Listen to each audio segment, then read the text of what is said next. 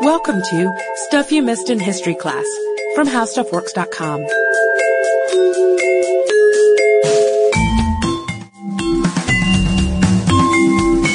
Hello and welcome to the podcast. I'm editor Candace Gibson, joined by staff writer Jane McGrath. Hi, Candace. Jane, this morning I was having a bagel for breakfast, and I got to thinking about how, um, you know, it's a treat for me. It's sort of a luxury. Every now and then on the way to work, I'll stop at Einstein's and I'll grab a bagel. Sure, and yeah. you know, I don't really question where my bread is going to come from. I have a loaf at home. Maybe I'll stop by the bagel shop. But for the people of France, back around 1780, 1789 is when things really took off. Bread was a huge point of contention because they didn't really have much. That's true. They were suffering from some really bad harvests and economic depression in general. And uh, this was a problem. I mean, it's kind of a perfect storm sort of situation where um, not only were the people having the food issues, but the government was having money issues as well. And we don't typically think of the plague and other massive diseases as a good thing, but they kind of were in the sense that they kept France's population in check. But during this point in time, everyone was really healthy, they were living longer, and all of a sudden there wasn't enough to go around. And there had been a couple of kings in the House of Bourbon who'd screwed a lot of things up. We had um, Louis XIV, who was really excessive and had a lot of superfluous luxuries, and he didn't even like being in the middle of the dirtiness and squalor of Paris. So he built a castle called Versailles. I'm sure you've all heard of it. About um, what was that, 12, 13 miles That sounds about right. uh, Yeah. Mm-hmm. away from the city so that he could have a retreat. And then Louis XV came in, and he was more interested in being the boss of the bedroom than the boss of his, his subjects. And then Mm-hmm. Louis XVI, who we know married Marie Antoinette, he was the one who famously said, you know, help us, God, we are too young to reign. And it's true. You know, if you Mm-hmm. look at our country today, we have a new president elect who's going to be taking on a massive financial deficit and a couple of wars and you know he's coming into a really hard position and we could say that the same was pretty comparable for Louis XVI massive financial debt Yeah. unhappy subjects That's true, and um, you can see the contrast from then to now is that back then, the way they had it in France anyway, was that the nobles and, and the upper people and the clergy didn't even have to pay taxes, and uh, and this is sort of contrary to our sensibilities now, where where the if the more money you have, the more money you owe to the country, basically, and this was part of the financial problems is that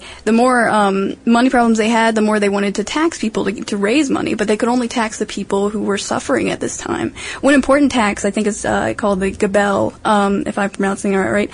Um, but it, it was a tax on salt, actually, which not only was, you know, an added thing for food, but it was also very important for preserving food. You know, back then before they had uh, refrigerators. Yeah, and so people at this time, if they didn't have the salt to preserve their food, they didn't have enough flour for bread, they were foraging as best they could. But, you know, mm-hmm. in urban areas like Paris, that wasn't working too well because there wasn't enough land to forage in. And in the outlying provinces, there was, you know, such severe winters and, and hot summers that nothing was really working in anyone's favor. And so we see like Jane said, the perfect storm and the mm-hmm. beginnings of an uprising that would Yeah. eventually blossom into the French Revolution. That's right. And another element of that perfect storm is basically the ideas that were becoming more and more popular. Even among nobility, they were discussing these ideas brought up by Rousseau and Voltaire of equality and, and liberty. And um, basically, when all these things came together, ba- a revolution bubbled up. And what's funny about these ideas and these Enlightenment thinkers is that these were very popular subjects, and salons, especially, people would get together and the people who had the time to really sit around it and contemplate the universe and mm-hmm. really to start thinking that aspects of their life weren't fair. But the poor people really didn't have the time and luxuries for this. But I think true. there were people in the middle class and the upper middle class and maybe even parts of the upper class who were looking out for them. And there were certain members who really started to contemplate the idea of equality and that it should be available to everyone. And one thing that was really sort of strange was um, this idea of equality in death. And we have to remember that during this time, a lot of middle age ideas still permeated the justice system in Europe. And so when people of a lower class were sentenced to death, it was done by scary things like quartering or, or being burned or being It wasn't pretty, drowned. yeah, and it- no. it hurt, I bet. It hurt a lot, I'm sure. We can't speak from personal experience, but um, Whereas the nobles, on the other hand, they deserved a, a more humane death and less painful. yeah, a, a gentleman's death. So Yeah. they were usually beheaded, which, again, we're not saying that doesn't hurt. We really imagine that it does, but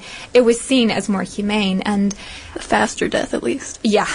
And something really interesting came out of this whole debate about being equal in death, and that was the creation of a a death device by a member of the um, Constitutional Assembly named Joseph Guillotin. That's right, and he, um, there were other machines similar to it in other European countries at the time, but he um, kind of perfected it and introduced it to France, and it became synonymous with the French Revolution because of the ideas of equality bubbling up there, and because of the, eventually, although he didn't quite foresee this, the massive killings, and, and they would end up using this death machine basically a lot during the following years. And so it's ironic is that what was intended to be a humanitarian device Yeah. was eventually repurposed into a death machine. And that's the crazy thing about the guillotine. And um, we were joking earlier. Can you can you really say if, if it hurts or if it doesn't because it is so quick? And doctors today have done some research into the guillotine and they look at how it actually kills someone. And you know they talk about you know the severing of, of the skin and then mm-hmm. the bone and then the spinal cord and then the brain death that results. And people today look at it and say, I bet it hurts a lot. Yeah, it's a not lot, considered quite as humanitarian as it was back then. No, not at all. And a really interesting rumor that sort of sprung up around the guillotine and the concept of decapitation is that after someone's decapitated, they're still sort of alive, at least for a couple seconds. Yeah, for a little while there are legends surrounding one of the famous um, people who were killed, uh, Charlotte Corday. Um, legend is that the executioner actually picked up her head afterwards and it actually looked at him. I think indignantly, Yeah, even. I Sort would imagine. I dirty look like, hey, come on. And Charlotte Corday was famous because she was from one of the outlying provinces in France. Mm-hmm. She was, she wasn't a revolutionary, or she was to a certain extent, but she was essentially, um, a provincial girl who had been hearing about all of the riots in Paris, and Yeah. she was blaming everything on this one journalist named Marat. That's true. And he was quite, I mean, you could say he was responsible for a lot of the violence. He intentionally instigated all, the, all this violence through his uh, propaganda and his writings. Definitely. And she knew exactly where to find him. He had a really bad skin condition that required him to soak in a tub for a couple of hours a day.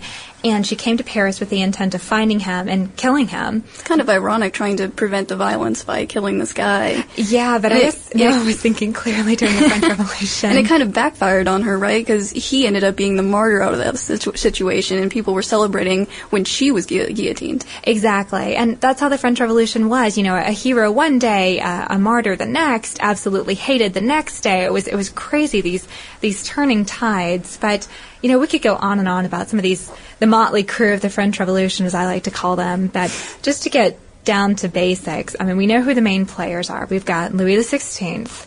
And we've got his wife, Marie Antoinette, and there was so much ire directed toward her. She was a total spendthrift, mm-hmm. and she was expected to produce an heir to the throne. She hadn't done that yet. Yeah. And um, the people of France were just furious with both of them. And there were scandals surrounding everything that she did, right? Like, um, you wrote about these uh, sort of scandals that she, that happened around her in one of the articles on the site, uh, where she would say, "Let them eat cake," and uh, she was having supposedly affairs as well, and having just in general just this extravagant lifestyle. Yeah, and some of the rumors surrounding her, like the whole let them eat cake thing, we know today that she didn't actually say that, but she Right. did project an air of, you know, carelessness. Sure. And Thomas Jefferson, whom, you know, obviously I have to refer to him in every single podcast we do, he apparently said about her that if someone had shut that lady up in a convent, the French Revolution would never have happened. He makes a good point, you know. He does. Yeah, and he was kind of he was a he was a relative sympathizer with the French Revolution. Is that right?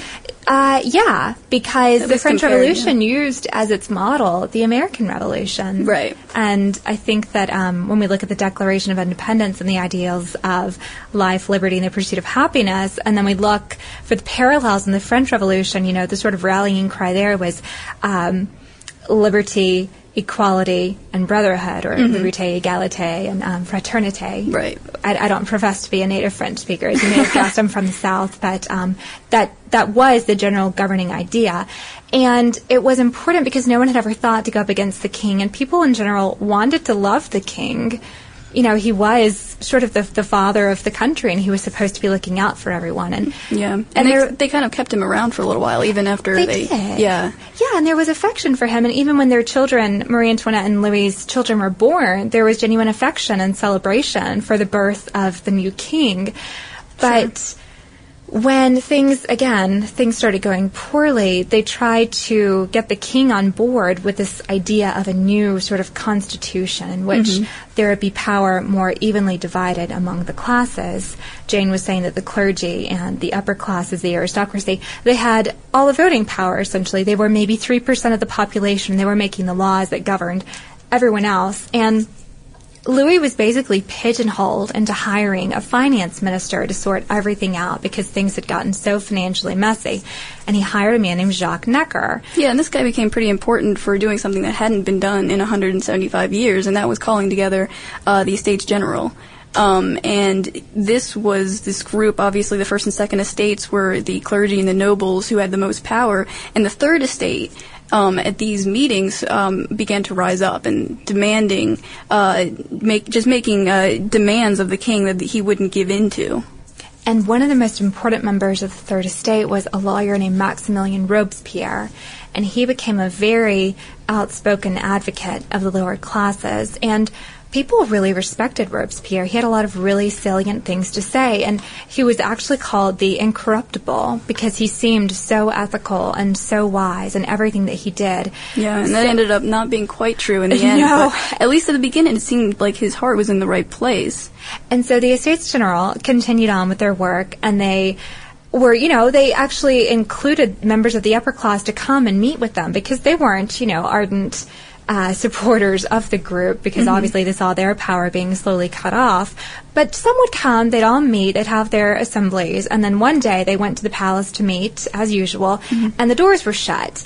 And in reality, what was going on is that someone in the palace was preparing the room for an address that the king would give later. Oh wow! So they weren't shutting him, them out. no, not exactly. Okay. I, I think that this has been interpreted in many ways throughout history, but Okay. I think the general accord is they were not being bolted out. It was just an unfortunate timing. Yeah. Either way, though, they believed that they were being bolted out. And that's all they needed to believe. Yeah. so they went to the closest room they could find, which was an indoor tennis court, and they made an oath that they would not rest until France had a new constitution. That's right. And this seems to be a very good step um, in the people's um, pursuit of, of more power.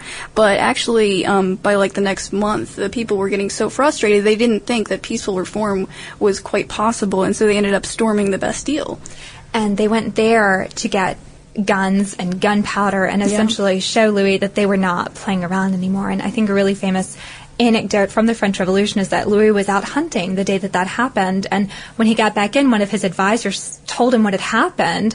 And he asked, is it a revolt? And his advisor said, no, sire, it's a revolution. Like, it was a big deal. And I don't think Louis comprehended the gravity of the situation. And on that day, the guards were slaughtered, prisoners were mm-hmm. set free, and Yeah. what's more, the Bastille was this fortress, this medieval fortress, and it was a symbol to the people of the king's corruptibility because there were prisoners kept there who were convicted of crime sort of outside the bounds of common law, and no hmm. one knew what happened inside this prison. But there were awful tales that people were tortured and maimed, and terrible things went on. So the people of Paris just started knocking it down brick by brick by brick. And they certainly made their point with uh, the storming of the Bastille. It was a very dramatic episode. And so it seemed that the people of Paris had united. Louis was going to be forced into going along with the new constitution. Things were going pretty well until there were rumors swirling around town, uh, courtesy of Marat's crazy newspaper. Well, I shouldn't say crazy. That's not fair. Um, courtesy of his newspaper in which he broadcasts all his propaganda that the king and his courtiers had stomped on the tricolore, which was a flag. It's still the flag of France today. It's the red and blue of France, separated by the white of the House of Bourbon, which represented the royalty. Anyway, rumors that they had stomped on the flag, they had desecrated the symbol of the, revol- the symbol of the revolution, certainly incensed the people. And at this time, the women of Paris really took action and they stormed Versailles this time. Mm-hmm. They went for bread and they went for Marie Antoinette's head. That's right, and they just barely missed her. Uh, Yeah. she had just fled from her room when they when they stormed in, and uh, but they eventually got what they wanted. They got what the uh, this king to to sign away the Declaration of the Rights of Man, and which basically you know took power away from him significantly. And they actually uh, moved uh, the uh, royal family to Tuileries. Is that how Tuileries, the Tuileries, in the heart of Paris. So Okay. they were under lock and key. And then there were rumors again that Marie Antoinette was plotting with her relatives in Austria to take control of Paris. Mm-hmm. Yeah. And they thought, well, you know, there's still a chance that the royal family can reclaim power. And Marie Antoinette's lover, Hans Axel von Fersen, actually orchestrated an escape for the royal family, and they nearly made it to Austria. They were captured in Varennes, which was just miles from the Austrian border. So Louis was brought back. Mm-hmm. And this made him look worse, I'm sure, as trying to escape. Obviously, he didn't look like he was going to cooperate. No, and so any ire toward him was magnified a million times, and he was put on trial. And at this point, he wasn't even referred to as King Louis anymore. He was called by his surname, Capet, which actually wasn't even his surname. He was Bourbon, so they got his name wrong too. You know, to add insult to injury. And this is when we see the National Assembly, which had drafted the Declaration of the Rights of Man, they had drafted this Constitution. They seem unified until this point. Mm-hmm. And then when you have a monarch on trial and you have the extremists who want to put him to death like a common person, and you have some people who still have some loyalty to the crown, Yeah. it was split. And there was frustrations at this time as well.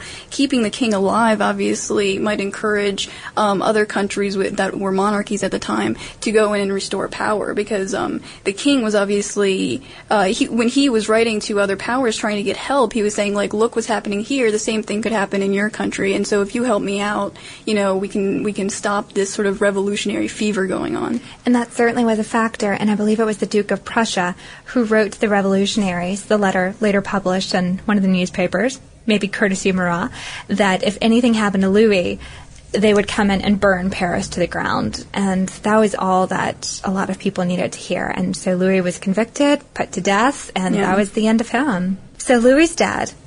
The National Convention is a split, we know, over his death. And now we mm-hmm. see a new uprising. And we should mention that these different factions did have specific names. The moderates were the Girondins.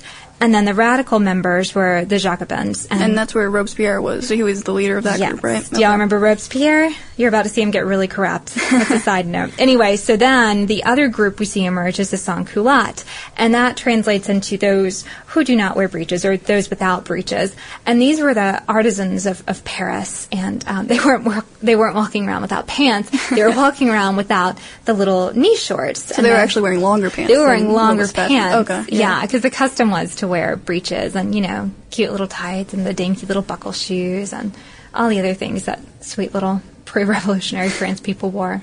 And these were people who were ruling the local areas, is that correct? Yes. Okay. Yes. So we start to see power again shifting, contracting, and the ideals of the revolution in the first place, or the ideals of the reform that people originally wanted, they start to get really muddied mm-hmm. and confused because we know that at first the people had wanted sort of a, a constitutional monarchy.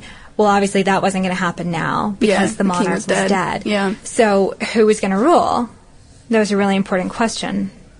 And this is when Robespierre re- really gained in power, and uh, he obviously he sort of filled the void of power at this time, and um, he was able to solidify it by killing a lot of his political enemies at the time. and he would eventually go on to condone these killings publicly at first like the events of the september massacre he mm-hmm. sort of turned his head away and he thought you know well these are the people of paris. They're the ones who are acting like like beasts and, and killing their fellow countrymen. I'm not really a part of this. But later on like during the great terror and the great fear mm-hmm. he himself would compose lists of counter-revolutionaries who would be put to death. And it's important to remember at this time that there was really not a lot of peace in France. You know, people were fearing every day that they would be accused of counter-revolutionary activity. It was like a witch hunt, really. Yeah, that's right. And they did have some semblance of, of justice when they tried to institute the revolutionary tribunals to try these people who were accused of, of anti-revolutionary activity. But if you look at the stats, I think about 9 out of 10 people who were tried were found guilty and killed. And one of those was Marie Antoinette. That's right she wasn't going to be around for too much longer. She continued to be suspected of plotting with Austria to overthrow the revolutionaries, and she was put on trial. And one of the most poignant charges that came against her was molestation of her own son. And Marie Antoinette, as we know, she had been, you know, sort of a twit. No one really liked her. She had her, faults. She had. I don't know faults. about that one. but no, and that was absolutely not true at yeah. all. It was mm-hmm. a horrible, salacious rumor started, and she sort of hung her head when all the other charges against her were read.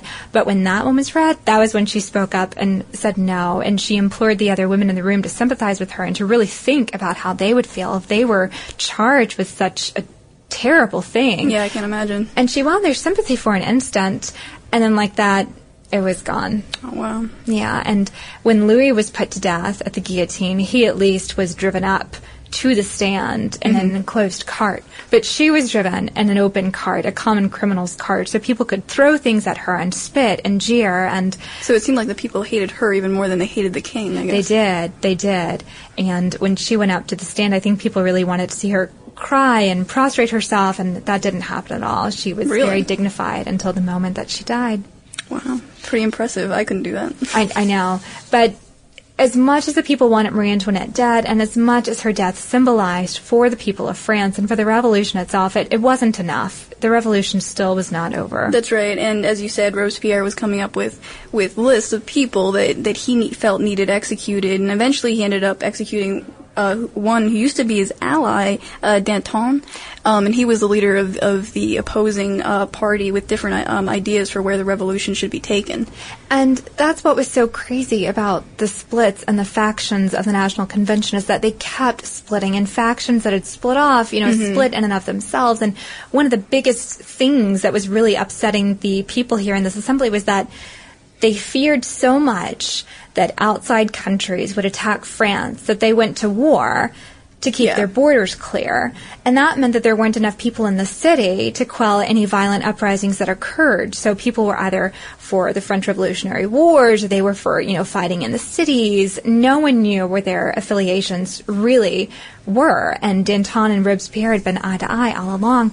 But then Robespierre one day said, nope, that's enough. Danton must die. And when he went to the guillotine, I think he famously said, um, I regret that I go before that rat Robespierre. So he knew that Robespierre would, would come soon. Yeah.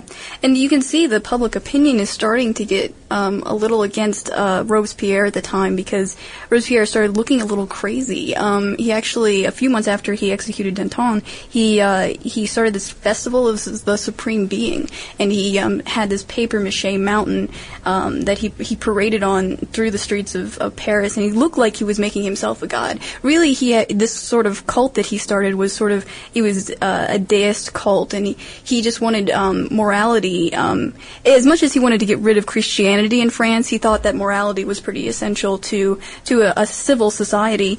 Um, so he's tried to unite the people with this Supreme Being festival when really it backfired on him, and people are like, he's crazy, we've got to get him out of here. And he had done some other extremist things too. He tried after the death of Louis and toward the shift away from the monarchy to really, really rid France of any feelings at all that it may have had toward the monarchy or toward Christianity or mm-hmm. even toward time. That's right. And what was I found fascinating, I didn't know this until I started researching for this podcast actually, was the idea of um, changing the concept of time through the, what they called the revolutionary calendar, and the, they basically reconstructed the days and the hours. And basically, what they did, um, they still had 12 months in a year, but they ended up renaming everything. And they ended up taking out the seven day week. And instead, each month would have three uh, decades, decades, I don't know how it's pronounced, but um, three uh, periods of 10 days. And uh, so this, if you think about it, um, is no longer a seven-day week. It would be a nine-day week with one, or sorry, a ten-day week with one day of rest and um, nine days of work. And so this was sort of an attempt to get rid of the uh, the Christianity in the country, so they'd no longer have this sense of Sundays with the Catholic Church or any other sort of Catholic or uh, Christian sects. Yeah, so Sunday being the proverbial day of worship and rest was mm-hmm. phased out completely with the hope that people wouldn't even recognize that this day was meant to be Sunday. That's right. And they actually they tried to constitute a new clock. However, I'm not really sure how this would work as they put extra seconds in the day from what we have. Um, but at least what I read is that the, each day had 10 hours. Um, each hour had 10 minutes or 100 minutes and each minute had 100 seconds which you can see how this dramatically, the, the revolution, the whole sense of it is trying to dramatically change how people thought about everything. And the people who are the masterminds behind these really radical changes are beginning to lose sight of what's going on in mm-hmm. the streets. And meanwhile, the people in the streets are harping on the bread again. You know, where's our bread? We're yeah. still going hungry. Nothing has changed. The only thing that really has is that we don't hate Louis. We just live in a constant state of fear that we're going to be called a counter revolutionary. That could be something like, you know, bad mouthing Robespierre, or it could be something like plotting against the revolution, or even just calling someone Madame or Monsieur instead of citoyen, which meant citizen. Yeah. So really, it was time for a revolution to come to an end. It yeah. hadn't accomplished what it set out to accomplish, and there was a quick and succinct way to do this, and that was to kill Robespierre and all of his allies. And that didn't quite end it. They ended up uh, setting up a directory after after that, right? And um, that didn't quite satisfy anybody's needs. Like there were two um, opposing views, and this sort of tried to um, straddle the middle, and it ended up satisfying no one.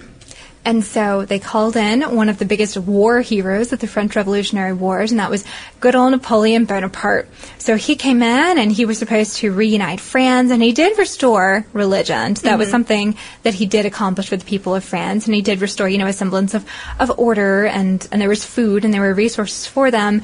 But as we know, he went on to become a dictator. That's right. And he wouldn't call himself king. Obviously, they didn't have good ideas towards a king. But he did end up being a, what was called the first consul, and I think eventually the emperor. So, obviously, France had a long way to go before it really reached the ideals of the revolution, if it ever did. And that's something that you can pursue more for yourself when you read How the French Revolution Worked on HowStuffWorks.com. For more on this and thousands of other topics, visit HowStuffWorks.com. Let us know what you think. Send an email to podcast at howstuffworks.com.